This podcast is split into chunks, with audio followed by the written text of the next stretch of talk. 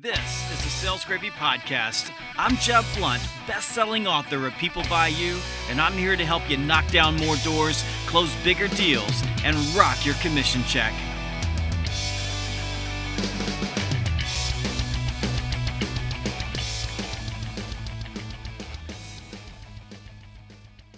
On this episode, I discuss some of the challenges and roadblocks that are facing modern sales leaders with best-selling author and sales management guru Ken Thoreson. Ken has trained and coached thousands of sales leaders and is one of the preeminent thought leaders on building and leading high performance sales teams. Ken also facilitates the highest rated course on Sales Gravy University. The course, called Slammed, the Sales Management Boot Camp, is taught once a quarter and is limited to just 15 participants. The small group size allows Ken to provide hands on coaching and mentorship between training sessions. Slammed is taught over an eight week period in live one hour sessions in a virtual classroom. And participants also learn from more than 30 on demand videos and discussion forums. It's like getting a master's degree in sales leadership. To learn more about Slammed and our other popular courses, call 844 447 3737. That's 844 447 3737. Or you can visit salesgravy.com, that's salesgravy.com, and click on the Sales Gravy University icon in the top bar. Now, here's my discussion with Ken Thoreson on the challenges and roadblocks that are facing modern sales leaders.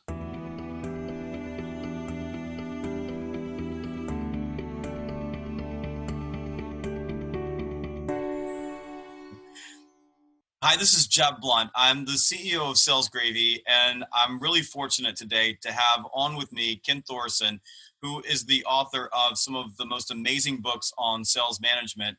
And Ken is also the master instructor for our sales manager boot camp called Slammed on Sales Gravy University. And the conversation today is going to be on sales leadership and what sales leaders need to be doing right now to build high performing teams, some of the issues that sales leaders are facing in the modern sales environment, building high performance teams, and then t- Ken's top tips on uh, on on sales leadership and sales management that will make you better almost immediately. Ken, welcome to the Sales Master Series, and talk to us a little bit about your background first and uh, and I think it's important for people to understand how extensive your background is in sales leadership and what an expert you are in this particular area. Thank you for those kind words. Uh, it started a long time ago. I, I, had an opportunity to lead a small sales force of five people. So I've been in a small business running an organization as a sales manager and learning. I was fortunate that my mentor, at that point in time, asked me to go to Boston and spend two days with someone he considered the real guru around sales management. And Dave taught me a lot of things in those two days. So I came back better prepared. But then I had the opportunity where Dave became president of a large software company, hired me as vice president of sales to run the international North American division of that. Uh, and had an opportunity then to travel all over like you do, seeing organizations all over the United States. And in those nine years, I figured out where the top sales managers were, were my top resellers or my top orga- uh, sales organizations. But I didn't have enough of them. So we spent about eight years of those nine years developing sales managers in the street level. And for the last 20 years, I've been taking those lessons and incorporate them into major organizations as well as a lot of small organizations as well too. And the, the one thing that I love about you, Ken, and I've known you for a long time, so we're friends, and this is this is not a new conversation that we've had. But you know, the thing I like about you is is, is you're just practical. I mean, it's not pie in the sky. You don't create a lot of, of weird theories. I mean, you're just meat and potatoes. You get right down to it. I mean, everything from the worksheets that you use in your course to the advice that you give is is really focused on getting results immediately why is that? Why do you why do why do you focus on reality versus on theory? Well, I, that, that's how I'm built. But more importantly, the tagline in our organization is called Building Organizations Through the Execution of Strategic Sales Management. And what I found, just in, like in selling, Jeb, if I'm an average performer, but I implement a process or some tools, I can up my game. So in sales management, where a lot of people have never gone to a sales management course. They've gone through sales training, but they've never really understood the difference between leadership and management and how do you motivate people. But more importantly, how do you build predictable revenue through high performance? And so I created systems in place to help that average sales manager up their game. And that's really why I focus on the tools. As fundamental as how do you run a Monday morning sales meeting? We have a template for that. As fundamental as how do you onboard new salespeople after you hire them effectively. So we have a sales manager's toolkit we actually have, and it's made up about 40 different tools that we've developed over the years to, to make a difference in sales organizations. I think that's one of the reasons why when we look at all the courses on Sales Gravy University that we teach, the course that you teach, and, and by the way, if you're watching this, this is a live course that Ken is teaching online once a week. So it's not like a bunch of videos that we give you. Uh, you're involved with people hands on, you do coaching, your, your courses are interactive. But when we look at, at, at the SLAM Sales Management Boot Camp that you run, it is the highest rated course that we have day in and day out. And I know it's because when you're when you're spending time with those folks, you're taking all of those tools and you're putting it in their hands and you're helping them apply those tools in context to where they are.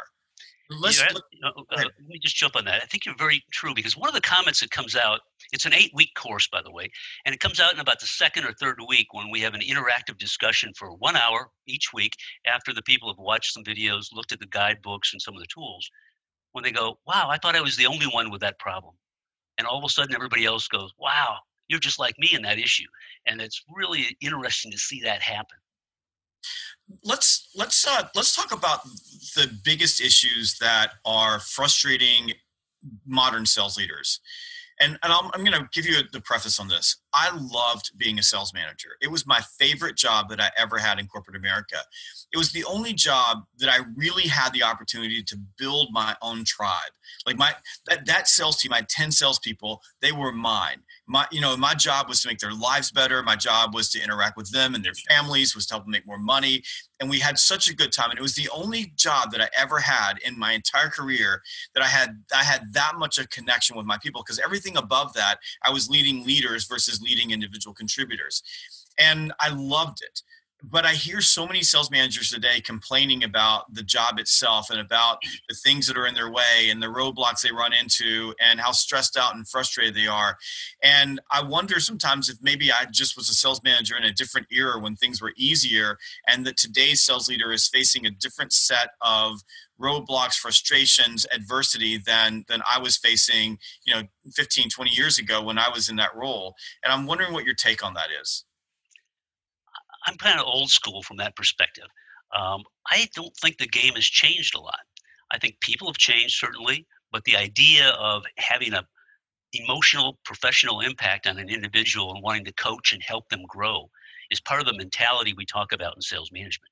One of the reasons high performing salespeople generally are not good sales managers is not only because of ego, but because things come naturally to them in some cases and they can't transfer that knowledge or have the patience in working and coaching and helping people.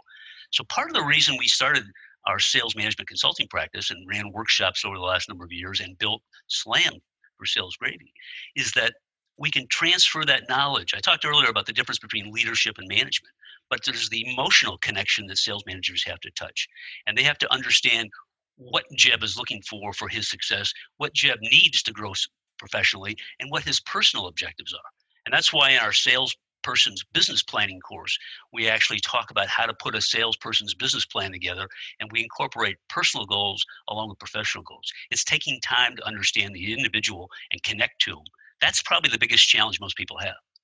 Well, that's that's the thing that I loved most about being a sales leader was I got to sit down with all my people and build those personal plans for them, and and then watch them get actualized. And uh, what I what I teach sales leaders is is you have to do that with an open heart and open mind because some salespeople are going to break your heart. You're gonna you're gonna spend a lot of time working with them, building those plans out, and they're just not going to do it. And you can't allow that to make you cynical and say that that that that everybody should be that way the other thing that I see with, with sales leaders when they're building these personal plans for their salespeople is they give them the plan and say, go build it yourself rather than being involved with them, asking questions, pulling things out. Because a lot of times I find that salespeople don't really know what they want. They don't really, they can't really see the entire picture.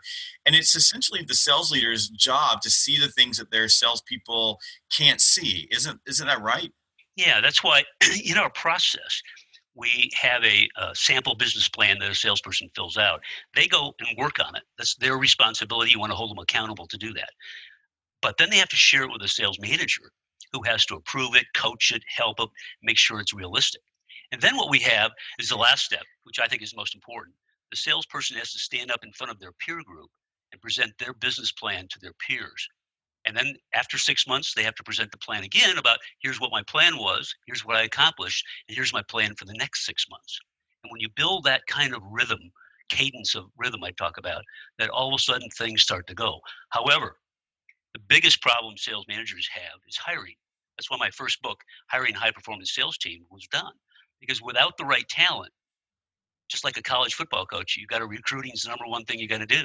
You got to get the right people on your team who are going to accept coaching, who want to grow, have high expectations, and the mental toughness to be a salesperson. Yeah, that's you know, talent always finds a way to win. I think I just believe that talent comes first. And when I go, when I think about like the best sales leaders that I that I encounter when I'm out with my clients and from my past, the one thing that if you interview their salespeople, the one thing the salespeople always say about the sales leader is that sales leader knows every single thing about me. And that sales leader cares about me. And that sales leader is focused on helping me get what I want, help me win. But then, you know, when you back up and take a look at the salespeople that are working on the sales leaders team, all of them are talented. So it's not it's it's it's it's, it's a combination of the two things. The sales leader's done a beautiful job of bringing the right people in that fit that team. And I'm talking about diversity. I'm talking about these teams are they're they're people from all backgrounds, um, all different colors, all different uh, ages. That the, this sales leader has fit the right people in at the right place and then that leader does what you said is they create this cadence of accountability that eventually what happens is the individuals on the team because you know talent is what talent is they begin to hold each other accountable uh, for that. Let me ask you a question though because i see leaders all the time in these situations where they bring on talent. I see leaders holding on to people who don't have talent who are not doing the job and i find that that has a tendency to run talented people off probably more than anything else yeah, I have a saying. Some people say bad breath is better than no breath at all, and I'm and I'm saying no. And I, when I go into organizations as a consultant, and we have to either prune the sales organization, regen it, fix it, do what the things. As we let people go, people will come up to me and say, you know, we should have let him go six months ago, or she wasn't going to make it. She was looking for a job already. So the sooner you make that decision, the better off you are. And that's why we have a whole session, and one of the eight weeks is on coaching and training. Because if people don't take coaching or they don't take training, then it's a pretty good sign that they aren't going to be successful unless they're an A plus performer and they don't need coaching, they don't need training. And then the sales leader should stay out of their way and let them go do their job. But you're absolutely right. Uh, that's why quarterly reviews with each salesperson are important. And if they're not taking the coaching on the formal quarterly review, then you also know you have a problem. Uh, one of the tools we have is a performance plan. And basically, it's used when you want to save the person, but he or she's not performing, you basically sit down and say, for the next 30 days, these are objectives, these are the goals, and we have three outcomes. At the end of 30 days, I take you off the performance plan, I leave you on the performance plan, or I terminate employment. It's not a soft fire. It's just, I want to save you.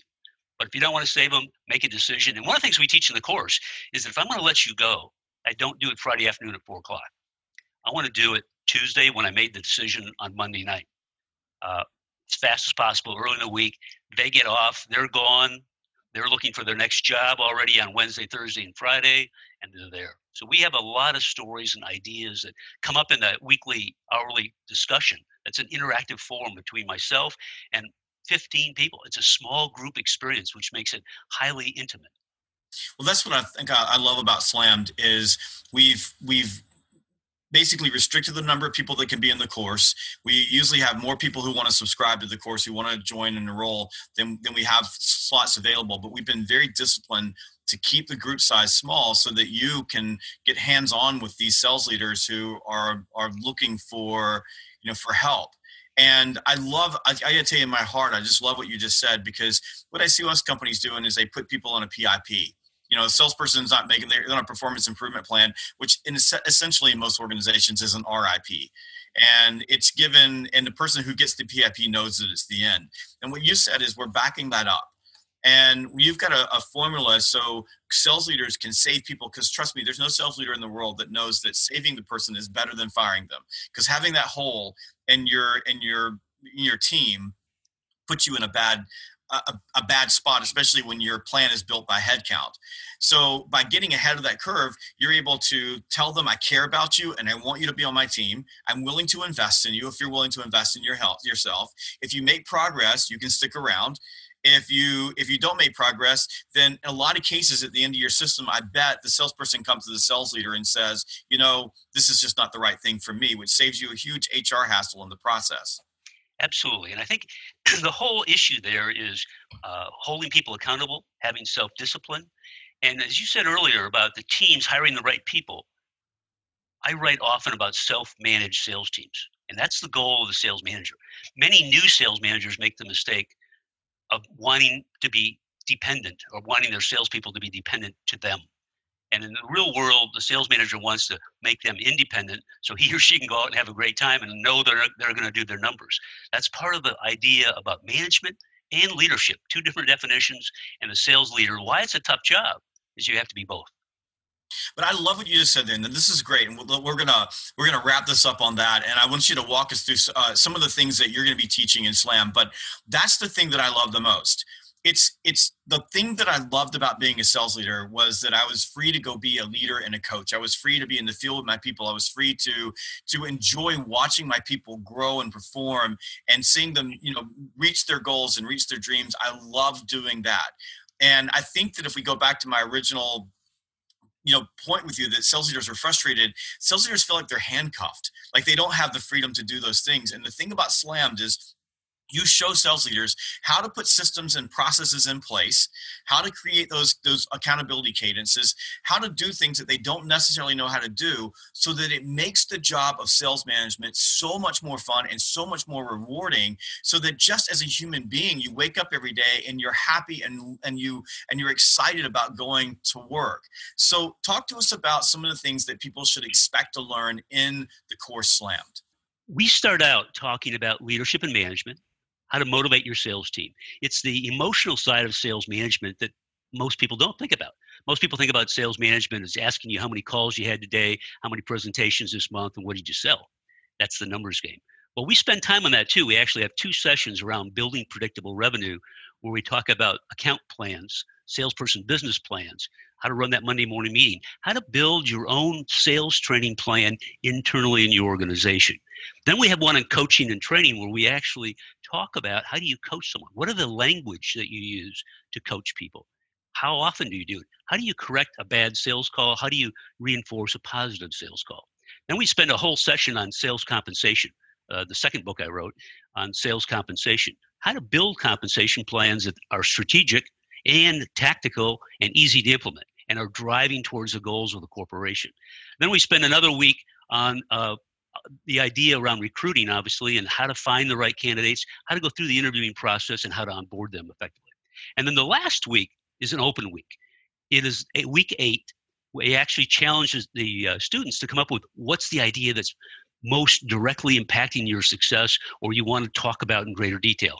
Is there a one of the week's course that we covered you want to spend time on, or is there a brand new topic? We covered fanatical prospecting in one of the sessions on week eight to make sure that that was a whole because people had a challenge filling the pipeline. So you can go to salesgravy.com, register for the course, and spend time. If you have further questions, you can contact me at Acumen Management Group. Awesome, and you can also connect with Ken on LinkedIn, which I suggest doing. Uh, you write, you put a bunch of stuff up there on Twitter, uh, and uh, and I know that you hang out on Facebook because I, I, follow you on Facebook. So um, so you can connect with Ken there. And I and, and, the thing that I love about this course is it's interactive. You're involved with people. There's coaching, so it's not just a, you know just just you talking at people. You have access, small groups, slammed. And if you want to join Slam, you want to sign up for Slam, just go to salesgravy.com and then go to the top bar click on Sales Gravy University and do a quick, a quick search for Slam or Ken Thoreson, and and you can uh, you can enroll. It's limited to no more than 15 participants, so hurry and uh, and save your spot. Ken, thank you so much for spending time with me today. Great to be with you, Jeff. Have a great day. Awesome.